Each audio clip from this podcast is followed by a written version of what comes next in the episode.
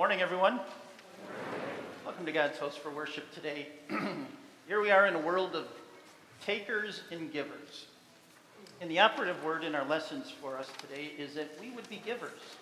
Daniel's a giver, and we're going to see that in the sermon coming up. Paul in Romans 13 teaches us to be givers. Give everyone what you owe him.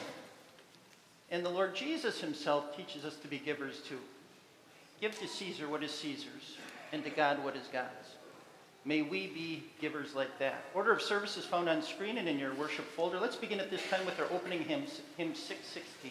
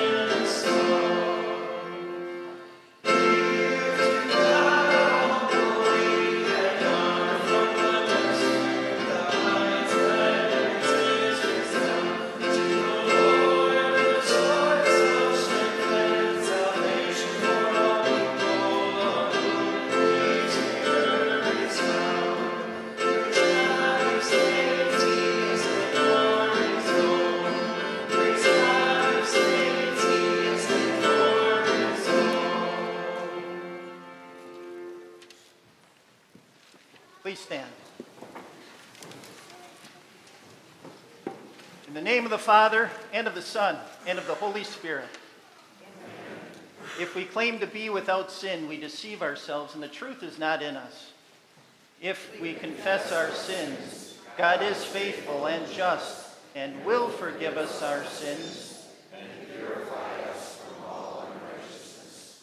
Let us confess our sins to the Lord. Holy God, gracious Father, I am sinful by nature and have sinned against you in my thoughts, words, and actions. I have not loved you with my whole heart. I have not loved others as I should. I deserve your punishment, both now and forever.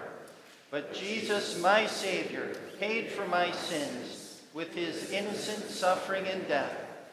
Trusting in him, I pray, God have mercy on me, a sinner.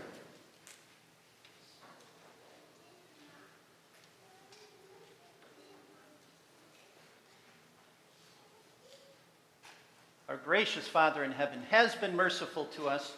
He sent his only Son, Jesus Christ, who gave his life as the atoning sacrifice for the sin of the whole world. Therefore, as a called servant of Christ and by his authority alone, I forgive you all of your sins. In the name of the Father, and of the Son, and of the Holy Spirit.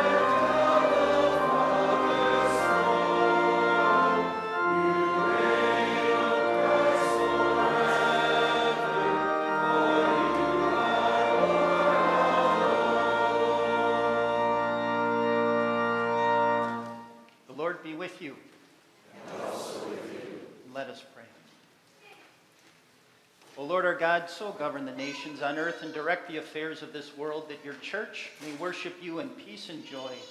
Through your Son, Jesus Christ, our Lord, who lives and reigns with you in the Holy Spirit, one God, now and forever. Amen. Please be seated.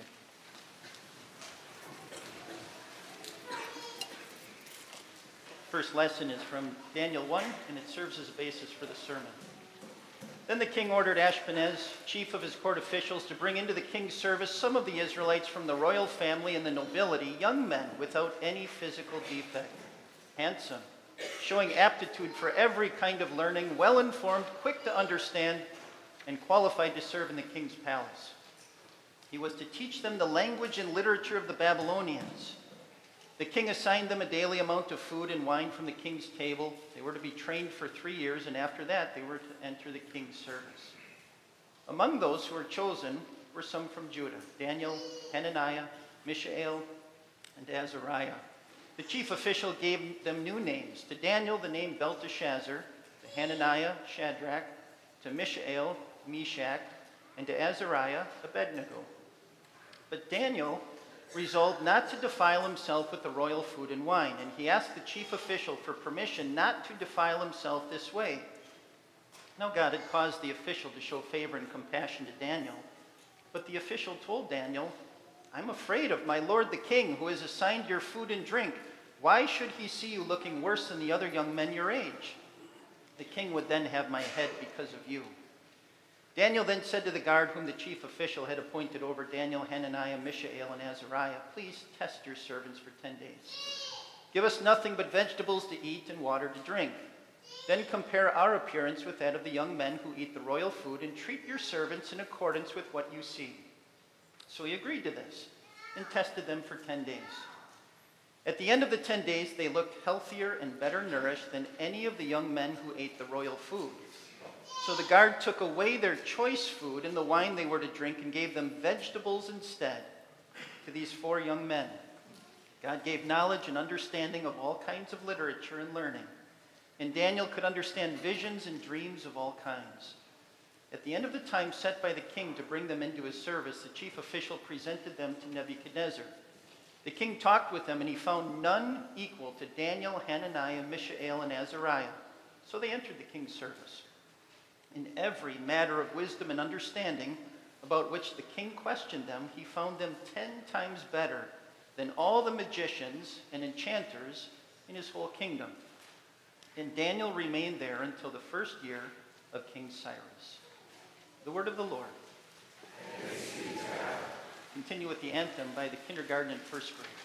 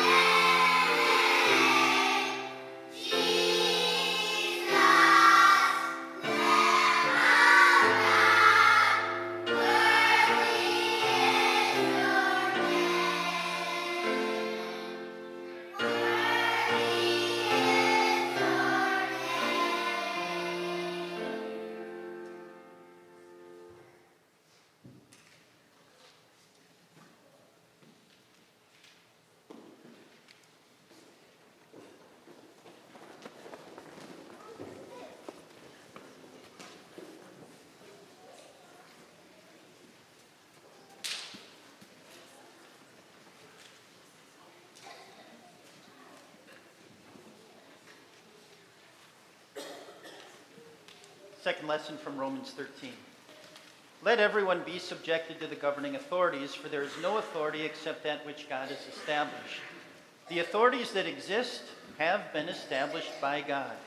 Consequently, whoever rebels against the authority is rebelling against what God has instituted. And those who do so will bring judgment on themselves.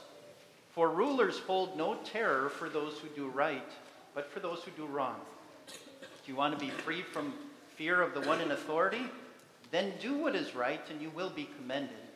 For the one in authority is God's servant for your good, but if you do wrong, be afraid. For rulers do not bear the sword for no reason. They are God's servants, agents of wrath to bring punishment on the wrongdoer. Therefore, it is necessary to submit to the authorities not only because of possible punishment, but also as a matter of conscience. This is also why you pay taxes for the authorities are God's servants who give their full time to governing. Give to everyone what you owe them. If you owe taxes, pay taxes. If revenue, then revenue. If respect, then respect. If honor, then honor. The word of the Lord. Please stand for the gospel. Gospel this morning is from Matthew 22. Then the Pharisees went out and laid plans to trap Jesus in his words. They sent their disciples to him along with the Herodians. Teacher, they said, we know that you're a man of integrity and that you teach the way of God in accordance with the truth. You aren't swayed by others because you pay no attention to who they are. Tell us then, what's your opinion? Is it right to pay the imperial tax to Caesar or not? But Jesus, knowing their evil intent, said, You hypocrites, why are you trying to trap me? Show me the coin used for paying the tax. And they brought him a denarius. And he asked them, Whose image is this and whose inscription? Caesar's, they replied. Then he said to them, So give back to Caesar what is Caesar's, and to God what is God's. When they heard this, they were amazed. So they left him and went away. The Gospel of the Lord. Praise be to you, O Christ. Please be seated for the hymn.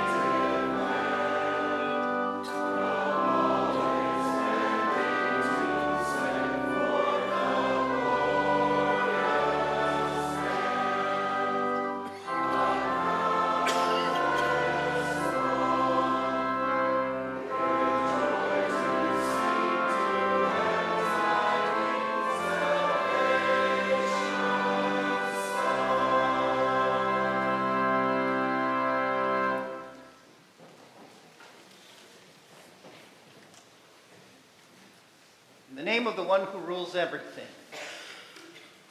In the name of Jesus, dear fellow believers. You know what really would be the greatest conspiracy and the biggest conspiracy of them all? It's not whether Fox News and CNN are biased and slanted. They are. They're run by sinful people. You know what really would be the biggest conspiracy of them all? Is if God was biased and if God was slanted.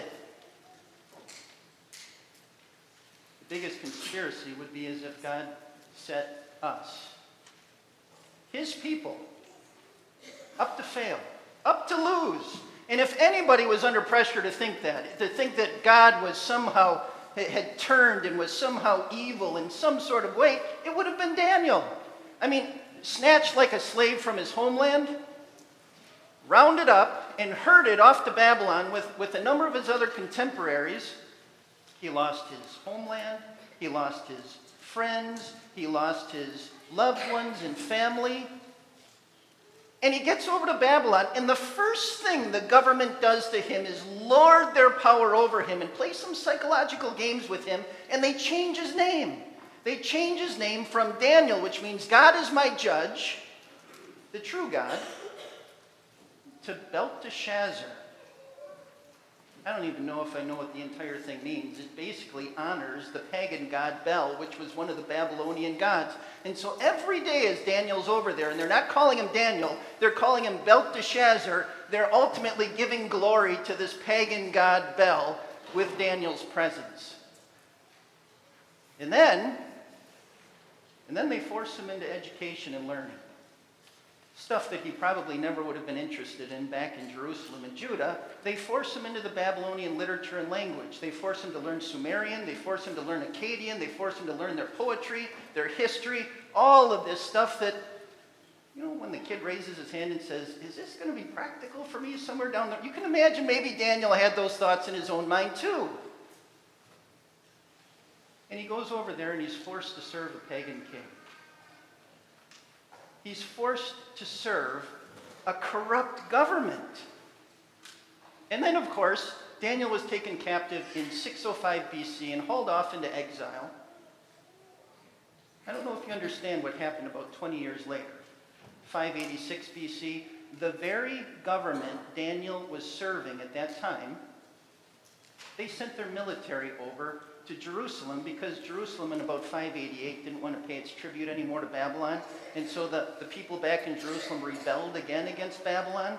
And so they demolished Solomon's temple. Now keep in mind, Daniel's over there in Babylon serving that government. And, and the government he's serving destroys the temple of the name of the one true God, the one place he chose on the whole face of the earth. And they also destroyed the city walls so that Jerusalem would never rebel again. I mean, it just boggles your mind. Does Daniel know what he's doing? Does God know what he's doing? He, he sets Daniel up in this position. It's almost like God just completely set Daniel up to fail. Why doesn't Daniel rebel? Why doesn't Daniel revolt? Why doesn't he at least do what Jonah did and give God a little bit of a piece of his mind in, in prayer or something and at least resist in some kind of way? I know plenty of people in my lifetime who would like to do that to their government. I know a lot of people who, when they see sin, when they see something, an institution, function less than what they think it's supposed to, that they think that gives them an out and maybe even throw it out. So a wife cheats on her husband. I've seen it in ministry. The couple gets a divorce.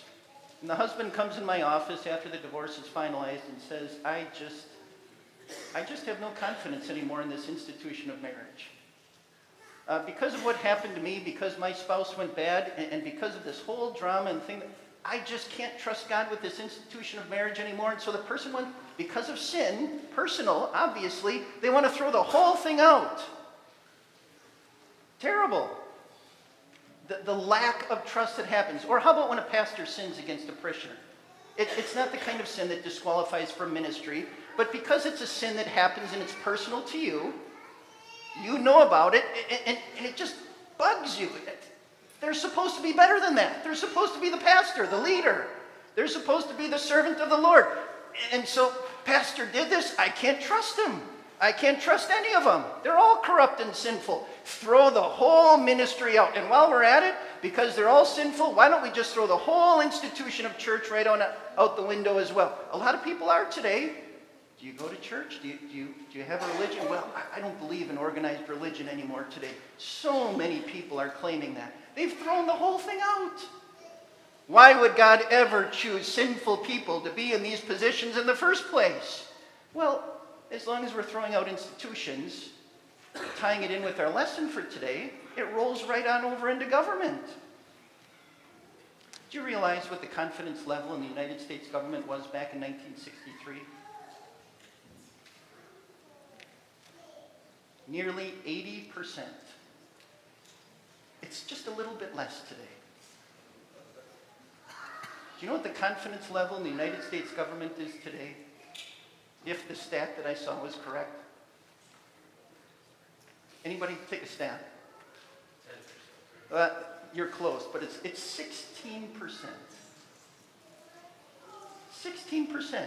Clearly, people are looking at the government and saying, ah, what I'm seeing is n- I'm not liking.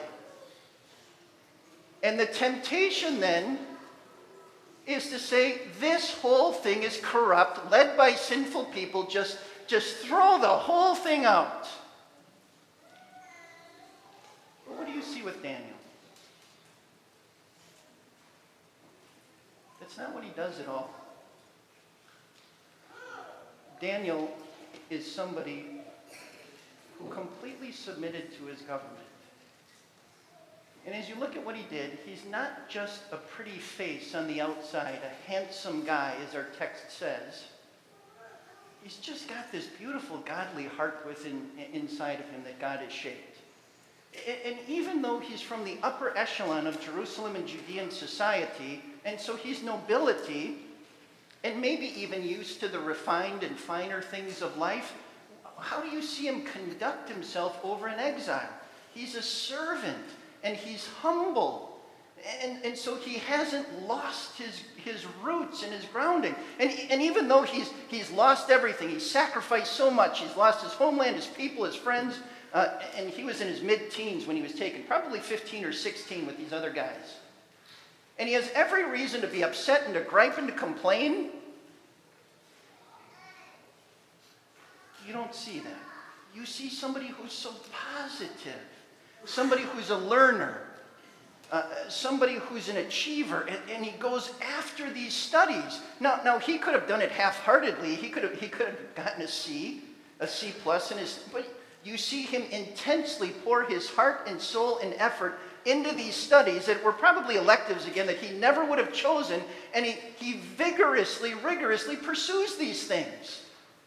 He doesn't throw this corrupt Babylonian government and kingship out the window. He submits to it, he serves it.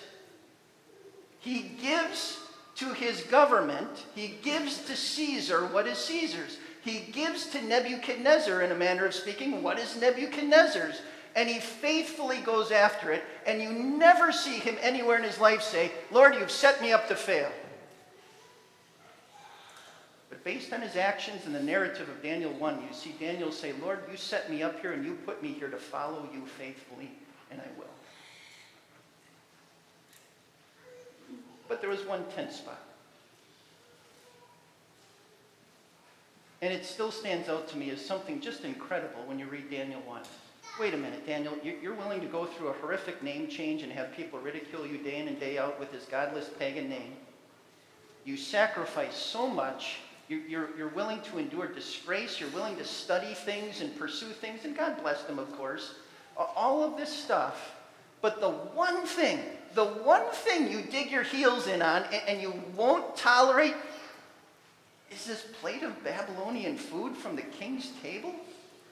I mean, this is the finest stuff that any common Babylonian would have loved to have. This is the ground that you're going to stand and you're going to buck this? What in the world is going on here? Well, it goes back to the Old Testament. God was very, very specific with what the dietary laws for his people were supposed to be.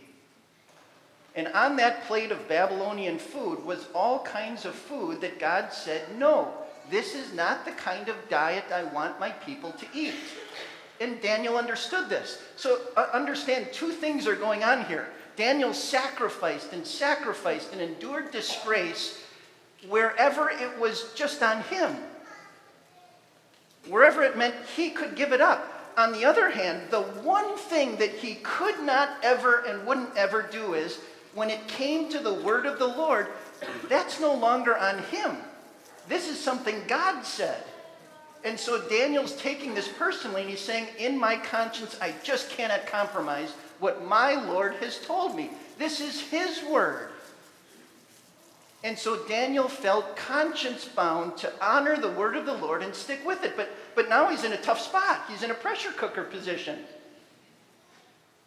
Because he's got a plate of food, and if he turns his nose up at this food, he's going to dishonor the servant, the attendant who's giving it to him, and it's going to cause waves in a diplomatic little crisis here. Or, on the other hand, he's going to compromise and he's going to upset the Lord, whose word he is conscience bound to follow. What does he do? Has God set Daniel up to fail? Absolutely not. And Daniel never saw it like that. Instead, you see him come up with a recourse. Can we do this? Can we do something different? Test me for 10 days. Just check this out. I still desire the best for my government as well as the best for my Lord. I'm going to try to honor both with the best of my ability. And yet, today, I still hear even from people here simmerings on how God sets us up to fail with his teachings. They're so restrictive. Ah, oh, shucks. Yes, I go to one of those churches that they practice close communion. And, and I, I'm not sure on this. I'm, I'm very sheepish on this. I feel bad about it. Well, no, that's God's word.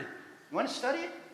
Let's plan a time to talk about it in the office. We'll, we'll look at God's word, and, and you'll see right there this is what he says, and this is the best diet then for his people. Oh, my church practices the roles of men and women, this, this very traditional thing, and so they only train men to be pastors. Yeah, that's correct. But that's also because that's what the Word of God says, and that's what the Word of God teaches. And again, if you're wondering about it, you can look at God's Word and study it. It's a great study. But this is what God has determined is best for his people. Who am I to say anything different? Oh, yeah, my church is one of those that I, I, know all of my friends are doing it. I, I know they're living together before marriage. My church is so traditional. They would say that's wrong. So let's just not tell the pastor. But we'll, we'll, we'll just, we'll just kind of let that slide under the rug here, and then he'll marry us because they still believe marriage is between one man and one woman until death do you part. So it's got some good stuff going for it. This is God's word too. Marriage should be honored by all, and the marriage bed kept pure. And God will judge the adulterer and all the sexually immoral. Do you know what anybody here who thinks differently is?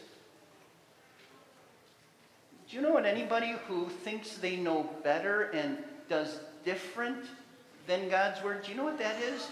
That's the real conspiracy today.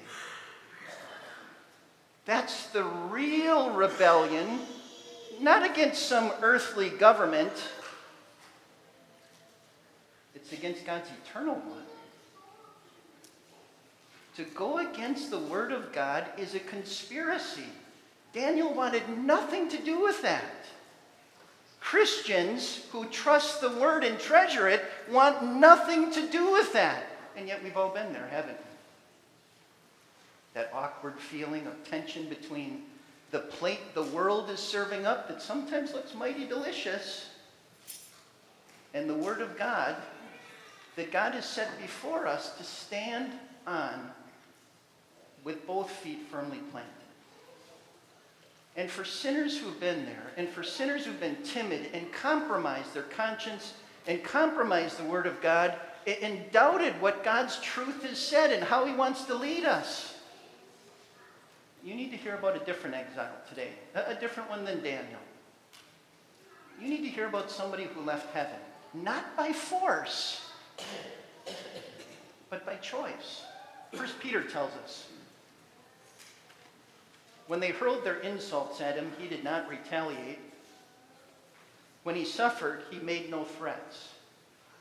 Instead, he entrusted himself to him who judges justly. So here's Jesus, who's in exile from heaven. He gave up the complete perfection and glory of heaven to come here to all of these earthly, worldly governments and to subject himself to his own government, including the Roman government. And do you see what they did to him? They mocked his name, they mocked his mission. Tell us if you truly are the Christ. They mocked his life's work. If you truly are the Christ, come on down from that cross. And Jesus honored his government, even those ridiculing him. And he never once said, Lord, Father, you set me up to fail. Instead, time and again, he taught his disciples, I've got to go to Jerusalem. I've got to suffer and die. I've got to give my life. I'm going to rise on the third day as well. He knew his mission. He trusted the mission. He trusted the Lord, didn't set him up to fail, but even greater than that, the Lord set him up to forgive. And that's where Peter goes. He himself bore our sins in his body on the cross so that we might die to sins and live for righteousness. By his wounds, you have been healed. God bless Jesus' perfection, his faithfulness to the word, his faithfulness to earthly government, so that each of us is still blessed right on down to today. Because in the name of Jesus, in his life, in his work, the forgiveness of sins is still proclaimed in his name. And your sins of rebellion, of conspiracy, your sins of undermining government, even God's, fully forgiven in your perfect Savior Jesus. God bless Daniel's adherence uh, to the word and to his government as well. And Daniel prospered even in exile under that, that, that difficult government. And you know what? He's going to bless your adherence to the word and your service to the government too. The one thing you see in Daniel chapter 1, though, God never promises it's going to be easy. It's going to be tough. It's going to help you have a healthy prayer life, and it's going to lead you back to the Word. But the one thing Daniel 1 teaches us God doesn't set us up to fail. He does set us up in faith to follow and to trust Him wherever He leads and plants us. So that in those circumstances, that we would give to Caesar, nope, nope, I guess we're a little outdated, that we would give to our government what is His and at the same time, we would give to our God what is rightfully His. Amen. Please stand.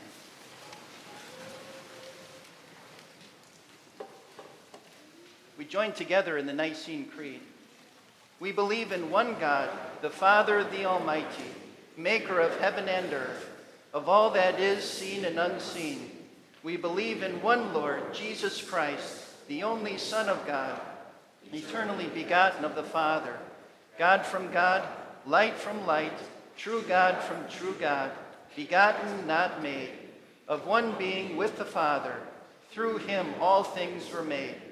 For us and for our salvation, he came down from heaven, was incarnate of the Holy Spirit and the Virgin Mary, and became truly human. He was crucified under Pontius Pilate. He suffered death and was buried. On the third day, he rose again in accordance with the Scriptures. He ascended into heaven and is seated at the right hand of the Father. Again in glory to judge the living and the dead, and his kingdom will have no end. We believe in the Holy Spirit, the Lord, the giver of life, who proceeds from the Father and the Son, who in unity with the Father and the Son is worshiped and glorified, who has spoken through the prophets. We believe in one holy Christian and apostolic church. We acknowledge one baptism for the forgiveness of sins. We look for the resurrection of the dead and the life of the world to come. Amen. Heavenly Father, your word never fails, nor have you ever failed your people. Regardless of the time and the place and the circumstance, lead us to trust what you've said and promised. And may our eyes never covet the worldly plate before us or be intimidated by the pressure around us. For Jesus' sake, lead us to stand firm, to speak up, and to give to everyone what we owe, both to the government and to you. And today it begins for Harper Gupsh as you claim her as your own. Train her by the word to own her own Christianity, that she remains by grace eternally yours and celebrates your loving rule in her heart and life. And we also ask you to watch over those who are hospitalized and hurting. It's in your name we pray as we now join to pray. Our Father, who art in heaven, hallowed be thy name. Thy kingdom come, thy will be done on earth as it is in heaven. Give us this day our daily bread, and forgive us our trespasses, as we forgive those who trespass against us. And lead us not into temptation, but deliver us from evil. For thine is the kingdom, and the power, and the glory, forever and ever. Amen. Our Lord Jesus Christ, on the night he was betrayed, took bread, and when he had given thanks, he broke it and gave it to his disciples, saying, Take and eat. This is my body, which is given for you. Do this in remembrance of me. Then he took the cup, gave thanks, and gave it to them, saying, Drink from it, all of you. This is my blood of the new covenant, which is poured out for you for the forgiveness of sins. Do this whenever you drink it in remembrance of me. And the peace of the Lord be with you always.